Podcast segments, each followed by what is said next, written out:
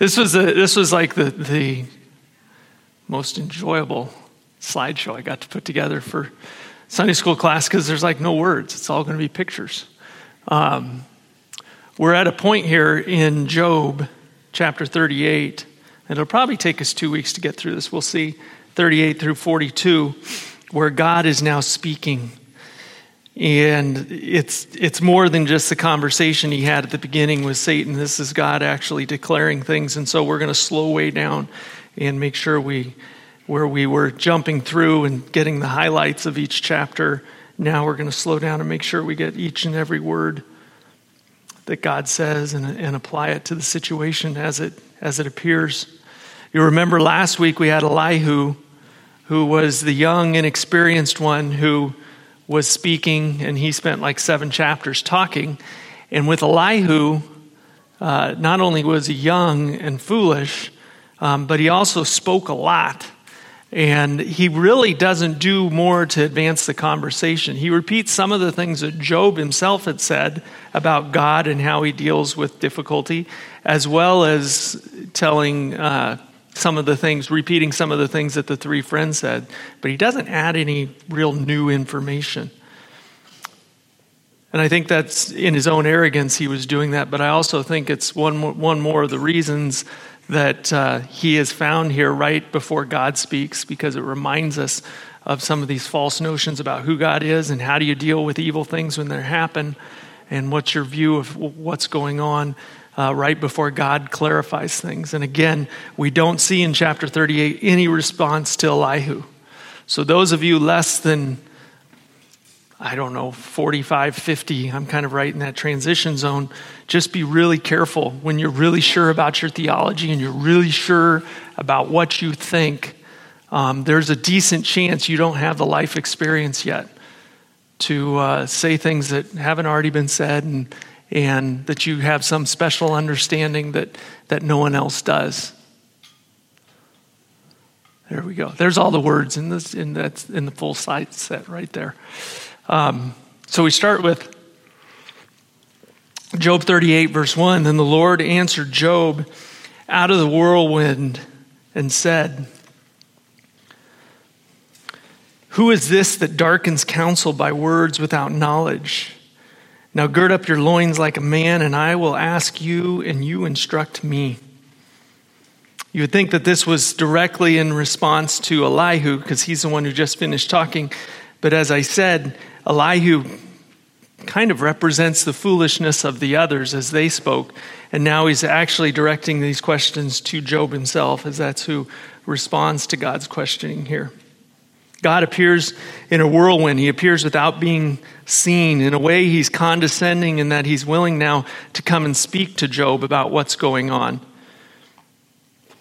Job has assessed the situation without knowledge of what happened between God and Satan to get us here back in chapters 1 and 2. Since then, Job has questioned what God was doing, and now God is going to actually question Job just to show how crazy it is for Job to think he could stand and question God.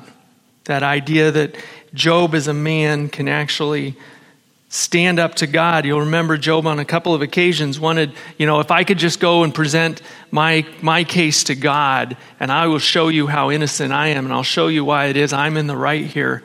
Um, but that's not an opportunity. We don't get to do that. And God here condescends to Job and gives him his request and uh, states how foolish that truly is.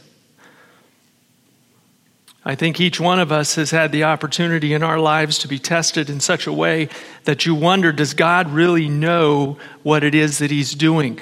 Does God, uh, does God understand the situation that we're in? Looking at it, hopefully in retrospect, you can see how silly that is. I know that uh, for me, when my parents divorced, uh, I, have, I have a strong distaste for divorce, and turns out God does too. God hates it.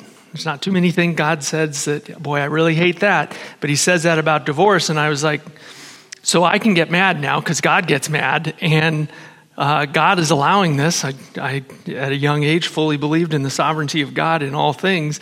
And so I got mad at God and I thought, well, this is right. I can do this.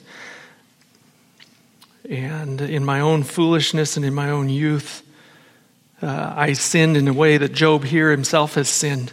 Job is the most right of all the characters, but he himself has issues here, and God's going to call him out for that. So if we go to the next slide. We'll see if these are. There we go. Um, yeah, that's probably it. All right, so um, verses uh, 4 through 16 then. Where were you when I laid the foundation of the earth? Tell me if you have understanding.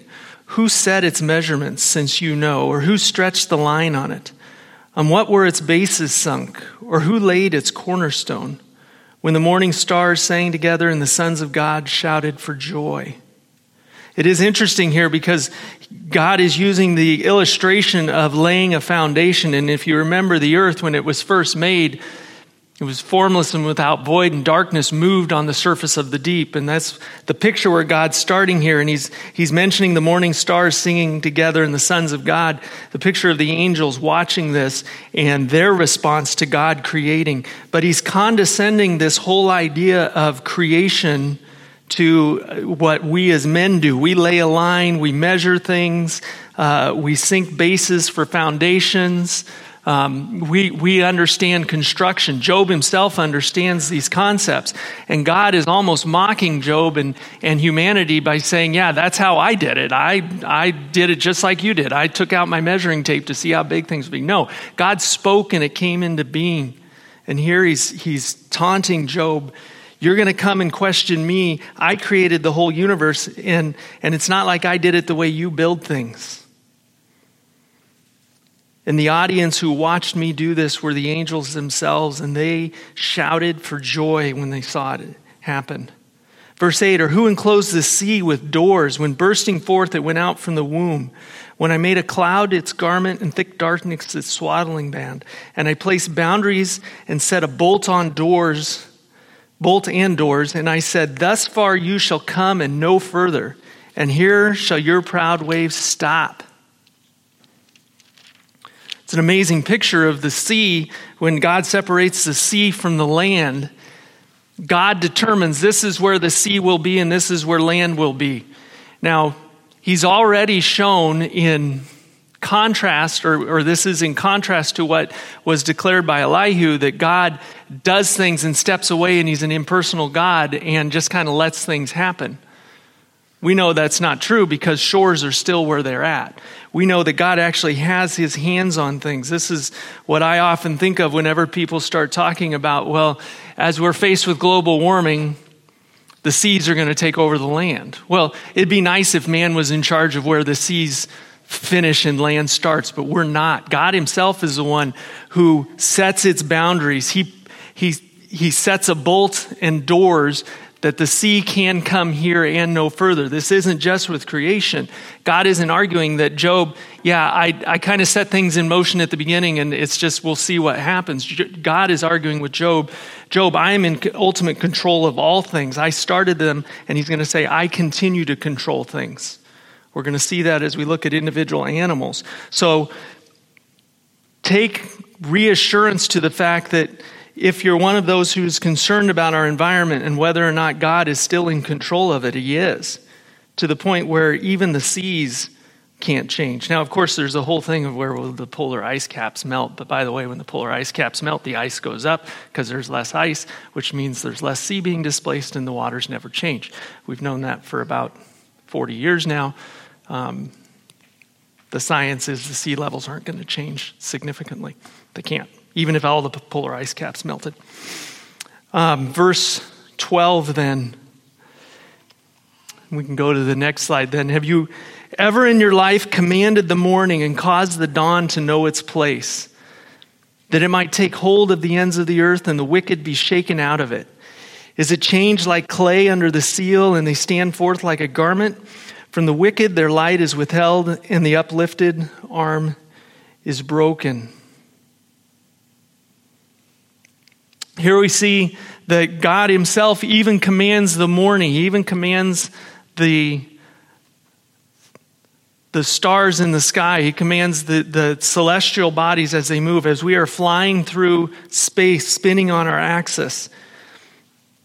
God is ultimately the one who commands that to happen and, and again maintains that as it's happening. He's the one that causes each day in Job's life to take place, not just the beginning of the sun coming up, but all the events that take forward from there. Because it says here that basically the light shines on everybody. It shines on the wicked and shows their evil deeds, and it, it causes them to be exposed. In fact, God even withholds light from the wicked. And he breaks those who hold their arms up against God. God is ultimately in control of all these things, and, and nature follows his commands, even to this day. He's in charge of all of that. Then, verse 16 Have you entered into the springs of the sea or walked in the recesses of the deep? And go to the next slide here. And oh, how do you kill the lights up here? Because you can just barely see that, which is more than you'd see if it was real. But is that any better? Okay. Does anyone know what that is? No. Close. It's a megamouth. So you can see you can't really see it. This is the this is the this is the person. It's not a cartoon. It's real. That's Megamouth. Megamouth lives down in some of the, uh, we, will see him near the surface, but um, I couldn't find the picture. They just had a picture of one down in the, what's the abyss? The Mariana Trench, yeah. So these huge, enormous creatures that we, we still are getting information of creatures we didn't know existed or that we thought were long extinct that live down in the recesses of the sea that we're completely unaware of. And that's what God is referring to here. The, the, have you entered into the springs of the sea or walked in the recesses of the deep? Job, you seem to know everything that goes on. It should be telling us that. We seem to think we know everything that's going on, yet we don't even know the whole extent of our own earth. Have the gates of death been revealed to you? Have you seen the, the, the gates of deep darkness? Have you understood the expanse of the earth? Tell me if you know all this. And Job has to answer, No, I, I really don't. I, I really haven't seen all these things. I don't know all things. I don't have all knowledge. That was Elihu's response. If you remember, he was the one who had, the one who has all knowledge is, is among you. Where is the way to the dwelling of light? And darkness, where is it placed? Do you remember that in the story of creation, as God revealed it in the book of Genesis, God created light and darkness, and evening and morning were the first day. Had He created any of the stars or the moon or the sun itself? None of that is created yet. Light and darkness were created by God before there were lights to provide that. They are ultimately from God. And he's making that point here. Do you know the dwelling of light or darkness? Where is it placed? Where do these things come from, Job? You're going to question me on something as, in the grand scheme of things, as trivial, as insignificant as one man's life, as small in comparison as one man's life to the, the workings of the entire world, and you don't even know where light and darkness come from. We still don't fully understand it, by the way. That you may take it to its territory. So God is saying, not only do I know where it came from, but I, I'm in charge of it. Do you understand it? That you may take it to its territory and that you may discern the paths to its home. You know, for you were born then, and the number of your days is great. Were you actually around? Job, you're pretty old now, but are you old enough to know when light and darkness were formed? Did you actually command them to go where you wanted them to go? Again, he's condescending. God spoke and things were. He's condescending to this, this idea of this is what it would be if you tried these things. You didn't do these, you weren't even around. And I love this. Have you entered the storehouses of the snow, or have you seen the storehouses of hail, which I have reserved for the time of distress, for the day of war and battle? Where is the way that light is divided to the earth, or the east wind scattered on the earth? This idea that God stores snow up, I think we may have a picture of that, stores snow up in the mountaintops. And, and this is even more than this because it's, it's hail. Where does God store hail? The idea that when a storm comes, there's this repository of hail that God then puts into the clouds and it falls down. That, of course, is silly. That's not how storms work. That's not how snow works. These things are formed what seems out of nothing. I think tomorrow night we're supposed to have storms, and out of nothing, it'll seem like a nice, calm day. Now we start to understand some of the pressures of, of humidity, some of the updrafts, and the hot air coming in, and the cold air hitting that, and causing the creation of these things in the atmosphere. But let's be honest, that whole system was put in place by God and is maintained by God. Job himself does not have an understanding of that. God, again, is simplifying what is his creation and his maintenance going forward of creation and how it all works out to something that, that is, is finite, like man. He's pointing out to Job that, Job, you are just part of the creation and your life goes forward and it's all in my hands. Just like the creation of snow out of the cold air and the humidity that's in the air, in the creation of hail with the huge updrafts that, that it takes to produce those things, the thunderheads that produce that. Who has cleft a channel for a flood or a way for a thunderbolt?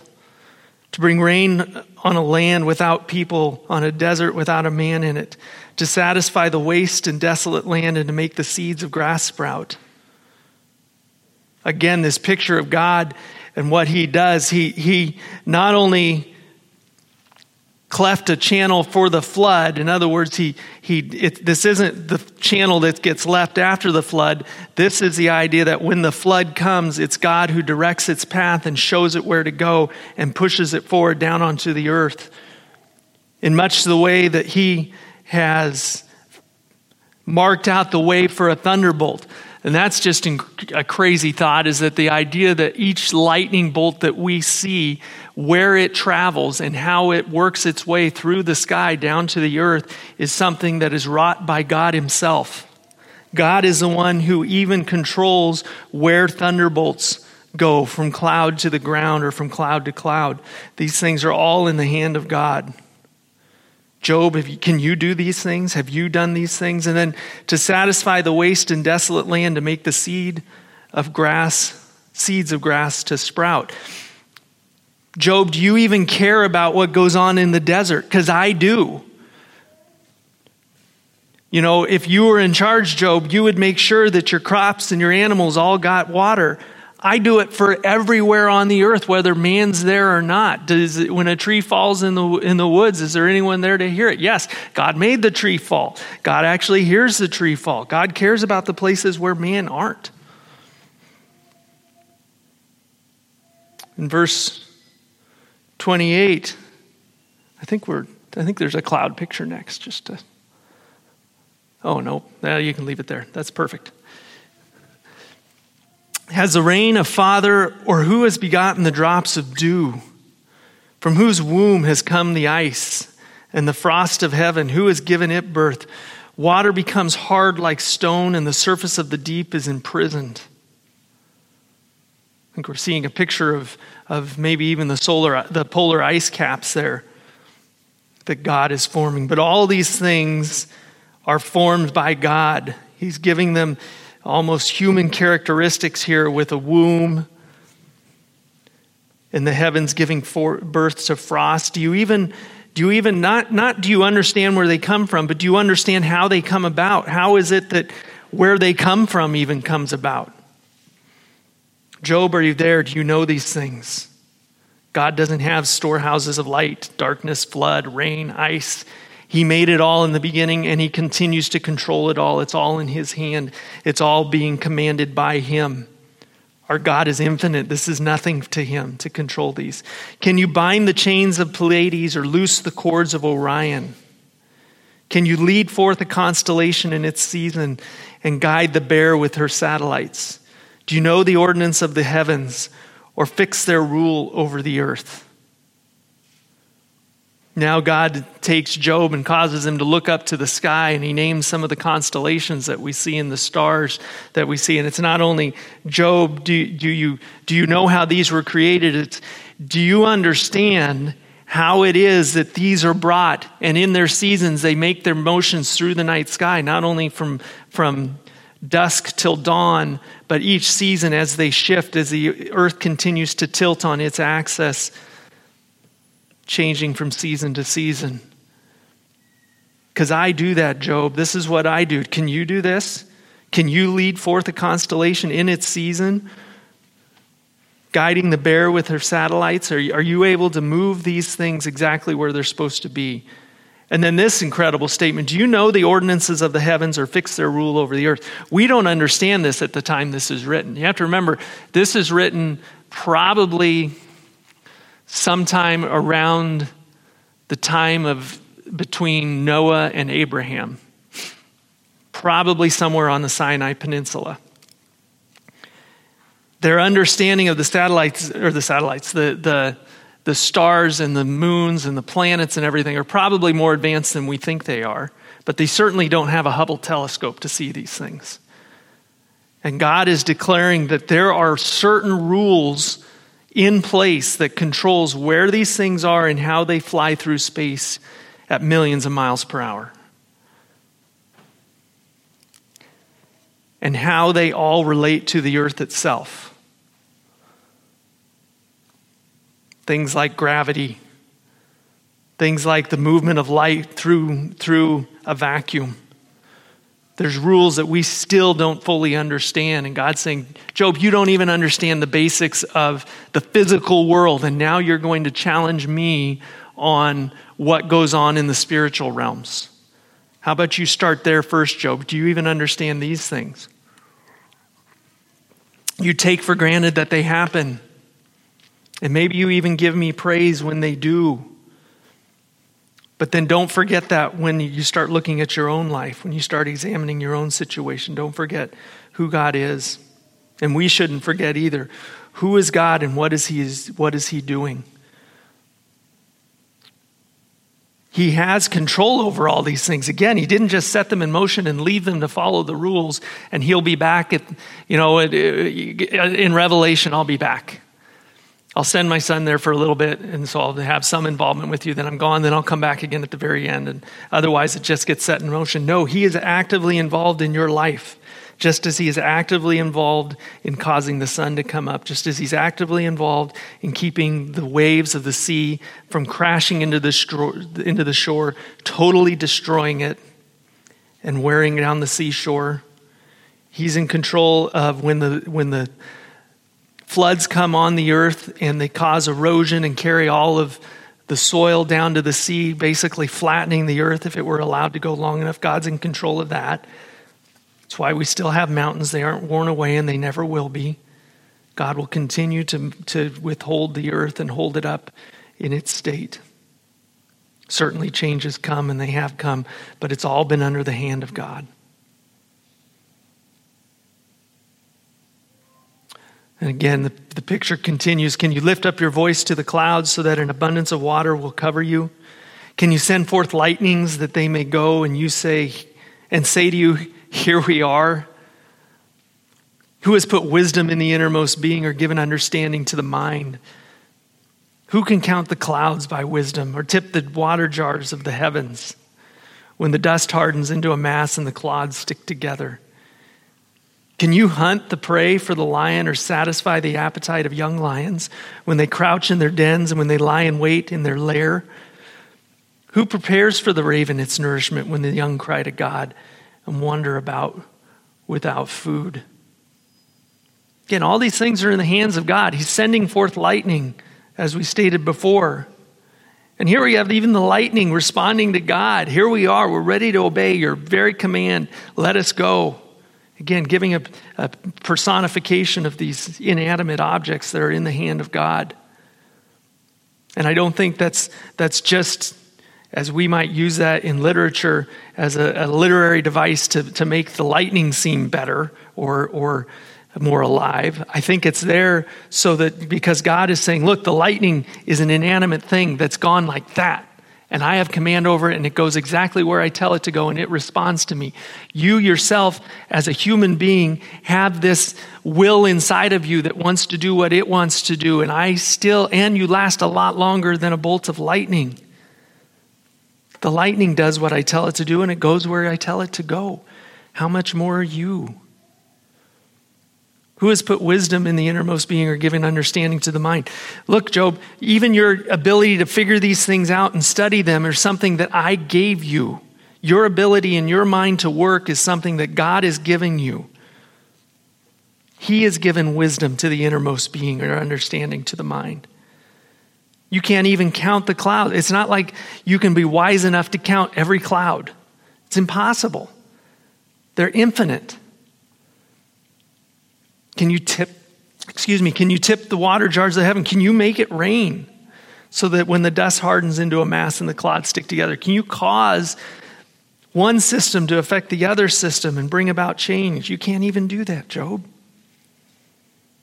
I often laugh, again, not to beat up on the whole climate change thing, but I laugh that the belief is that man can actually control the climates and the seas and where they start and where they end. We can't even change the weather for one day. How much, how much more likely are we to be able to change an entire climate? And I probably should say on the side that uh, at this point that we have great responsibility in caring for the earth. It's the first job God gave us. He gave it to Adam. You're in charge, Adam. Name everything. You're in control of it. These are the things I expect of you to do. And we should treat the earth with care, with great care. We should do all we can to take care of it, but that does not remove the fact that God is still on his throne and he's still intimately involved with everything that happens day to day. And we can rely on him and not fret that it will someday spin out of control because of the evil of man. If evil of man could out, outdo the will of God, this earth would have been lost long, long ago.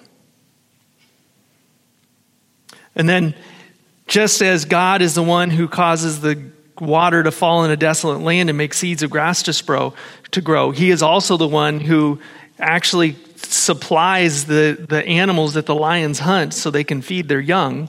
He is the one that gives the, I think the next, yeah, there's a cub.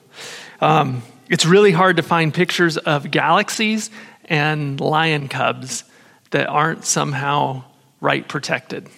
Just so you're aware. If you ever want to search for those things and use them in a PowerPoint, it's very difficult.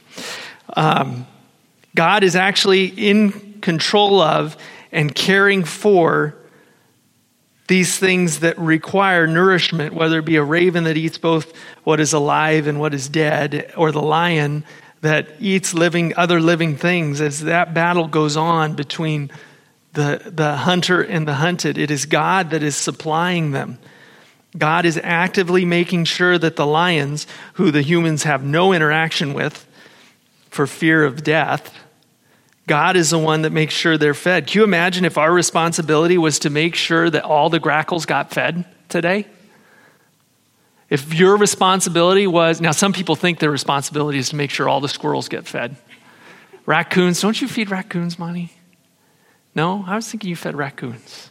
Okay. Feed them. Okay. Think if you had to feed all the raccoons. Who feeds all the raccoons? God does. God makes sure they eat. And we don't know why. We don't understand it because they're just big. What's that? I'm prejudiced is showing. Absolutely. A squirrel is nothing but a tree rat with a fuzzy tail. Um, God feeds them all, He makes sure all of them get what they need. It's crazy to think, but can you imagine if we, Job, what if you were in charge of making sure all the lions got fed? No, I take care of that, Job. What if you were in charge of making sure all of the ravens received the food they needed so that their young could live to the next generation? You want to know if God is actively involved with the earth today and with your life. He makes sure that the ravens get their food, He makes sure that the young lions are fed. Job, this is what I am actively doing.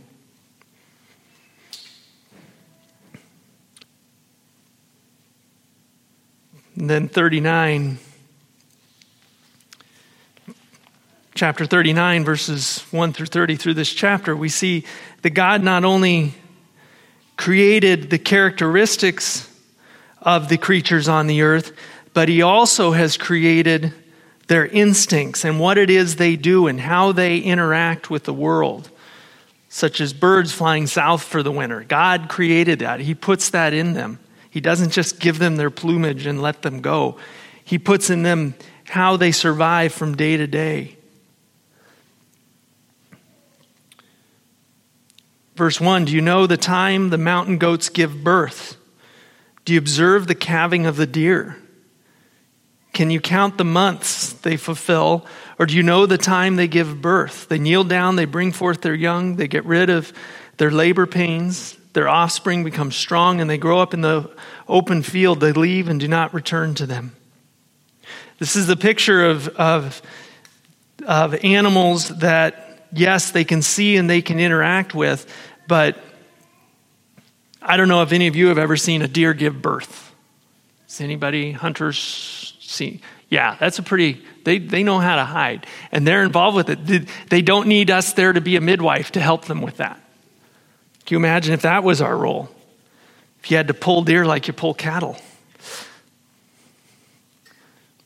You don't even know when they're, when they're in heat. You don't know when they are through the first half of their pregnancy. You know nothing. You don't even know how long it is that a wild goat, a mountain goat, what their gestation period is, Job. You don't know these things. You don't take care of their young after they're born and they become strong and they grow up and they leave and they go on their way and they do the same thing. They're able to do what their parents have done. The process just keeps going forward. And you know what, Job? It doesn't need any of your help because they have me, because I know and I take care of them.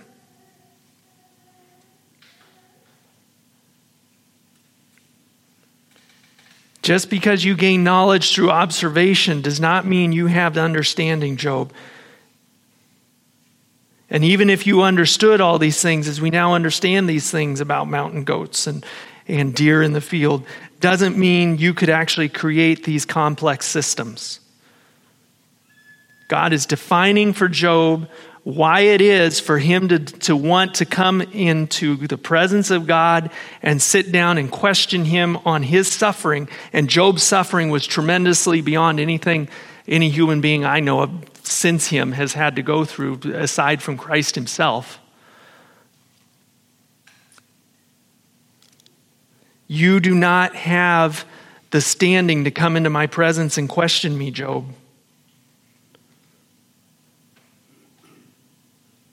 It sounds harsh, but it's not. I want this God in charge of my daily life. That's the other thing he's giving him is Job, be reassured. I take care of the, the, the mountain goat. I take care of the deer. I make sure they're all right. I'm involved intimately with what's going on. Verse 5 Who sent out the wild donkey free? And who loosed the bonds of the swift donkey? To whom I gave the wilderness for a home and the salt land for his dwelling place. He scorns the tumult of the city and the shoutings of the driver. He does not hear. He explores the mountains for his pasture and searches after every green thing. This is a wild donkey rather than their domesticated cousins um, that do require shelter from man, that do require food from man to get from day to day. They live on next to nothing. And they live where no one else is, and nothing else that would graze on green things would be able to live. But the wild donkey is able to be there. In the harshest of circumstances, Job, even the wild donkey exists and he is able to get by just fine. He requires no instruction and no guardian. In fact, he wouldn't take instruction if you gave it to him. He's not going to listen to the driver when he yells at him. You try to try to domesticate one of these, and you're going to have to go through a breeding program where you select out the trait you want, because the traits that are in there now they will not accomplish what you want a donkey to accomplish. It's how I have made them, and and uh, they are able to sustain themselves in, again in the harshest of circumstances with very little given to them. They are actually able to thrive in the wild because I am a great God who's in charge of these things. Can you bind the wild ox in a furrow with ropes? Or will he harrow the valleys after you? Will you trust him because his strength is great and leave your labor to him? Will you have faith in him that he will return your grain or gather it from your threshing floor? Switch to the next slide. I forget which animal I chose for the, the wild ox. I like that one. Some would say that's actually behemoth, and we'll get to that when we get to behemoth. I think, do I have the next one? Is that, yeah. So the Cape buffalo. Um, I highly recommend if you get to go on safari in Africa, you don't do like they do in Yellowstone and get out to try and pet the buffalo and try to pet one of these. They are, they are ferocious, they have no fear. You're not going to put a rope around it and put a harness on it or um, a yoke and get it to do anything for you. It has no desire to do those things and it won't do those things. You don't want to be around one of these when they're mad. So think of the wild ox as something being the size and strength of maybe our white rhinoceros, or, or they may be referring to, to these as well the Cape buffalo, that type of buffalo, unable to be tamed or controlled even if you wanted to. He does not work for you, he won't. He only goes after what he himself wants. Now, one of the challenges of this picture is the idea that, well, isn't man in charge of all creation and doesn't everything fear man after the flood? Yes, they do. Man is still in the hierarchy things above these creatures that will not do what they say they, or will not do what man wants them to. Man does not have the control over these animals that God himself does. And I think that's one of the things that, that uh, God is pointing out here is that there are creatures that you have absolutely no control over, Job. I do. You think you can control the things in your life just like you can control the ox that pulls your grain to market. Well, there's oxes out there that you can't control that I have given the earth, and I, you can go and look at them, Job. There are things in your life that you don't have control, circumstances that are going to run the course that I have given them to run, and you don't get to decide whether or not those things happen or not.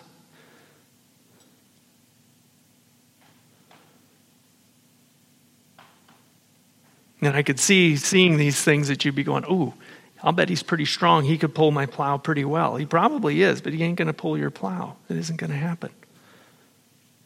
Then we have the ostrich. The ostrich's wings flap joyously with the pinions and plumage of love, for she abandons her eggs to the earth and warms them in the dust. And she forgets that a foot may crush them, or that a wild beast may trample them. She treats her young cruelly as if they were not hers. Though her labor be in vain, she is unconcerned, because God has made her forget wisdom and has not given her a share of understanding. When she lifts herself on high, she laughs at the horse and his rider. Very interesting picture. Go to the next one of, of the ostriches. Oh, did I not get an ostrich? Oh, that's too bad. I missed the picture of the ostrich. Okay, so what is he talking about here? So, ostriches, I learned a lot about ostriches this week. It's kind of fun.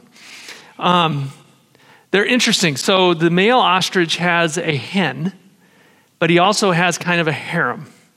So, he'll have three or four female ostriches, and one of them will be the primary one. All of them will have eggs. The primary one will have the most eggs and the, the other ostriches, other than the hen, will lay their eggs and leave.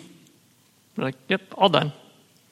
And the hen raises the brood herself. She will incubate the eggs and guard the eggs. So it's not that all ostriches ignore their nests, at least, and this is where we need to start talking a little bit about the fact that this was written like 4,000 years ago And things have changed on the Sinai Peninsula since then, and animals that were there may not be there, and specific species of ostrich may or may not be present anymore.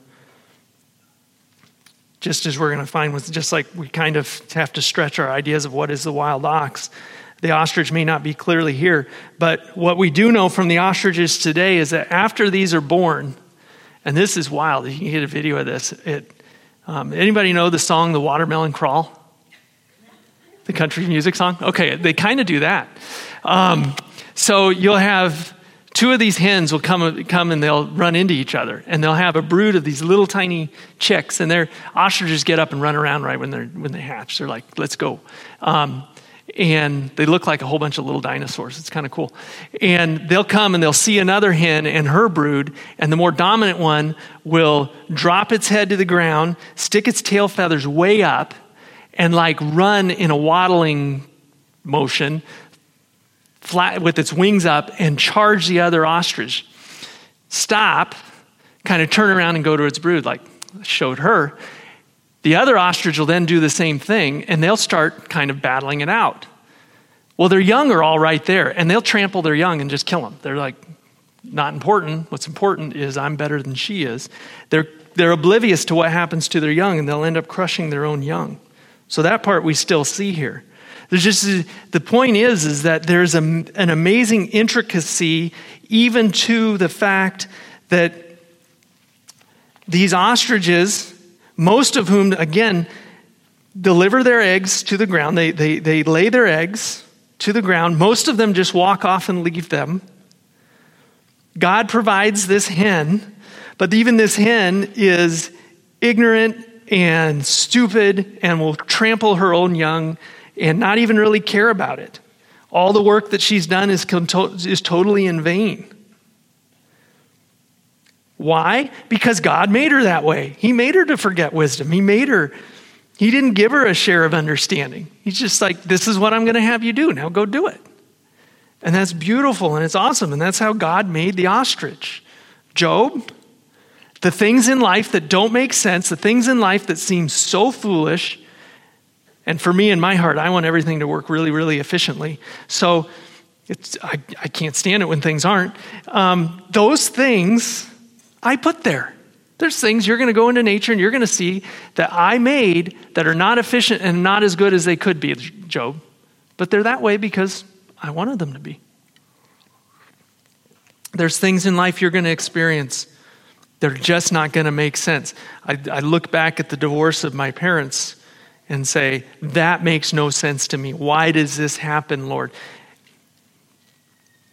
God had a plan, and that was his plan. And, and we could spend the rest of, well, more than the rest of the time discussing the wonderful ways He's blessed me in my life, moving through that terrible thing that He still hates. But the final picture here of the ostrich is when she lifts herself on high, she laughs at the horse and his rider. So, yeah, the, the, the ostrich can move at over 40 miles per hour when she gets going. And they're just amazing to watch the way they run. There's something important to the ostrich. It can run fast, it can, it can beat horses. Keeping its young alive, not important to it. And yet its, long, its young live, its young survive, its young continue on, just as in our own lives, even when things seem like they're totally pointless. God is doing something, He's working something, He's using that. He's created the situation, he's allowed the situation to happen, I should say, so that great things can come from it. And then we have the horse. Do you give the horse his might? Did you clothe his neck with a mane?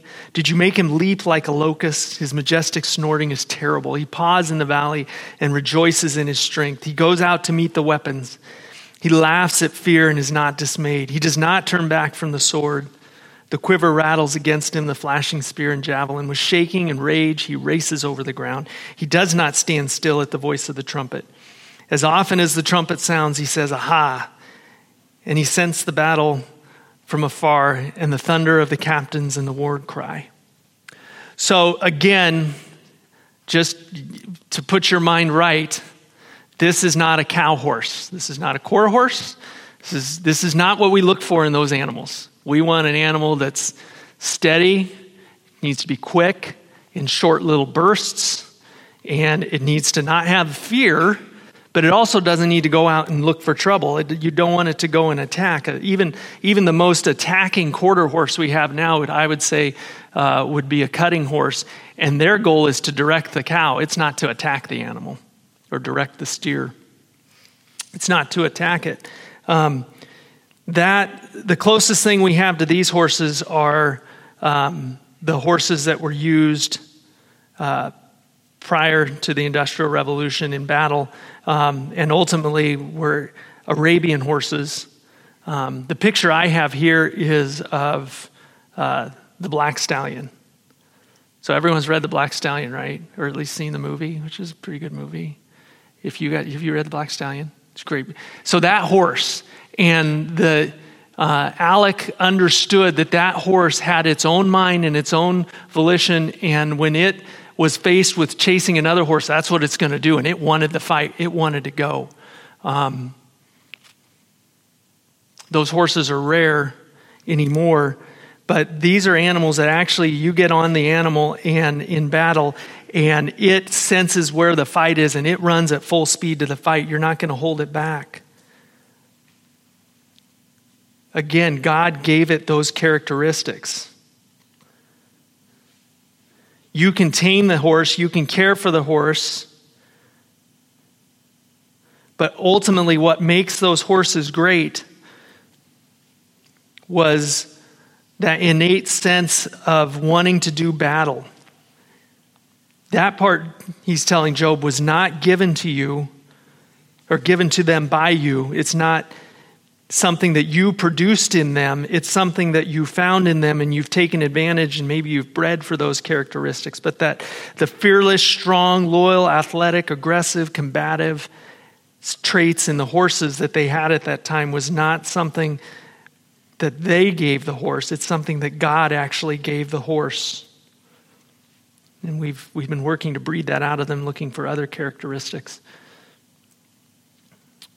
It's kind of like, did, um, is it Rich Strike that just won the Kentucky Derby? Did you guys all watch that? If you haven't seen Rich Strike winning the Kentucky Derby at 80 to 1, amazing race.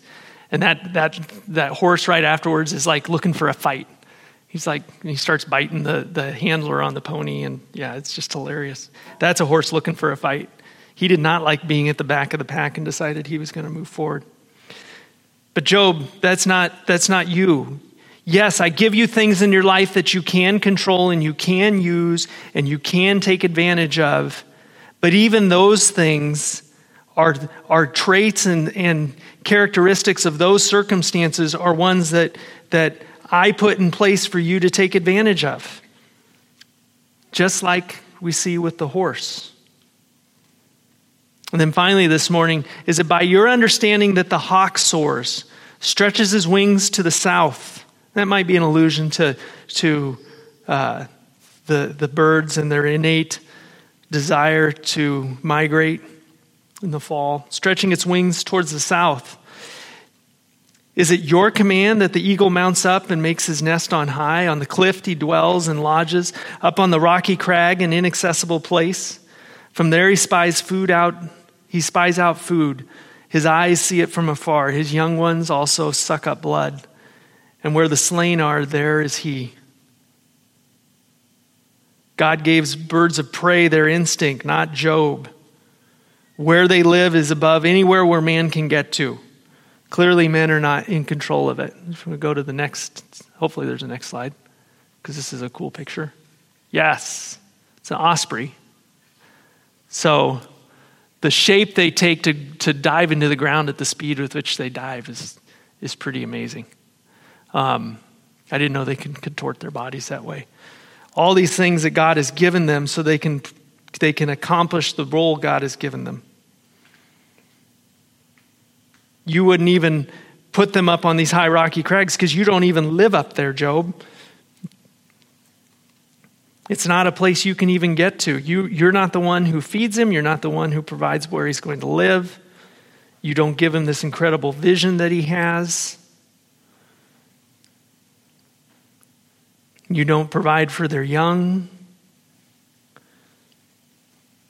You don't provide for the way they eat. You don't provide for the way they continue to procreate. Job, some of these things that are terrible and awful, you would avoid. If you were given, okay, Job, give me the list of the animals you want to make this is not one you would necessarily put on your list because, again, he's not within your sphere of control. He's not even within your sphere of influence. And he certainly is something that, who wants to create an animal that feeds its young blood and hangs out where dead people are? Kind of the picture of the vulture as well, or the, or the bald eagle. All these things are given as examples. We'll stop there today. All these things are given as examples of God's control of creation from the foundations of the earth and the deepest sea, or even before then, light and darkness, all the way through to the individual characters that God has given in the animal kingdom of the things that Job can see, but, but he's saying, here's, here's what I'm like, Job, and here's what you're like. I'm going to contrast me and my dealings with the world with you and your understanding and dealings with the world. So when you're coming to me and you're questioning me, understand who I am and understand who you are, Job. And he just gives these specific examples in these, in these amazing creatures. Did anyone else grow up with character sketches, the book series? The, the, yeah. So if you, I suppose it's on Amazon. Um, but they did a similar thing, looking at different animals and, and looking at their characteristics and then attaching that animal to the characteristics in a person in the Bible. The best part of those books are the drawings. The artwork is actually pretty cool. Um, but that's what, that's what Job has done here, or the book of Job has done. It's gone through and God has shown Job in my creation. This is who I am as God. Again, in Romans, we see that man is without excuse. Each one of us can find in creation qualities of God, of who He is. We can see the glory of God. You don't have to be a believer to see all these things about the fact that the sun keeps coming up every day, the seas don't overtake the land. These amazing creatures with incredible diversity have been born and exist. And we can see all these things and know that there is a creator. We're without excuse, according to Romans 1. We're without excuse in knowing and understanding the glory that is the creator, the glory is God, of God. Ultimately, though, the gospel requires the preaching of his word, the declaration of what is the salvation plan of God. That Christ himself came and died on a cross to pay for our sins and was risen again so that we might have hope that we too might be part of that and we too might raise again someday to newness of life. That by believing in that display of God's grace and mercy, we too have salvation. But everyone should be in worship of God, knowing that these are the characteristics He has and this is what He has done in, in creation itself. Let's pray. Lord, we just thank you that you're a great God and you've created some amazing things that we can look at and feel and touch and interact with. Lord, I pray that we'd see these things in light of your character and in light of who you are, and that it would cause us pause when we think of our own selves, Lord. That we wouldn't devalue who we are, but we would notice the difference between our understanding and our wisdom and your understanding and wisdom, Lord. That during hard times we'd see that you are the one who is in control, Lord. During good times it's easy to do, but during hard times that can be difficult. We pray that you would grant us that, for we would need it as a gift because there are things that we're slow to understand and, and we go through life that seems oblivious to, just as some of the creatures you have created, Lord. Thank you, Lord, for this day and pray that you'll be with us as we turn to your word and worship you and prayer and, and singing and giving. Amen.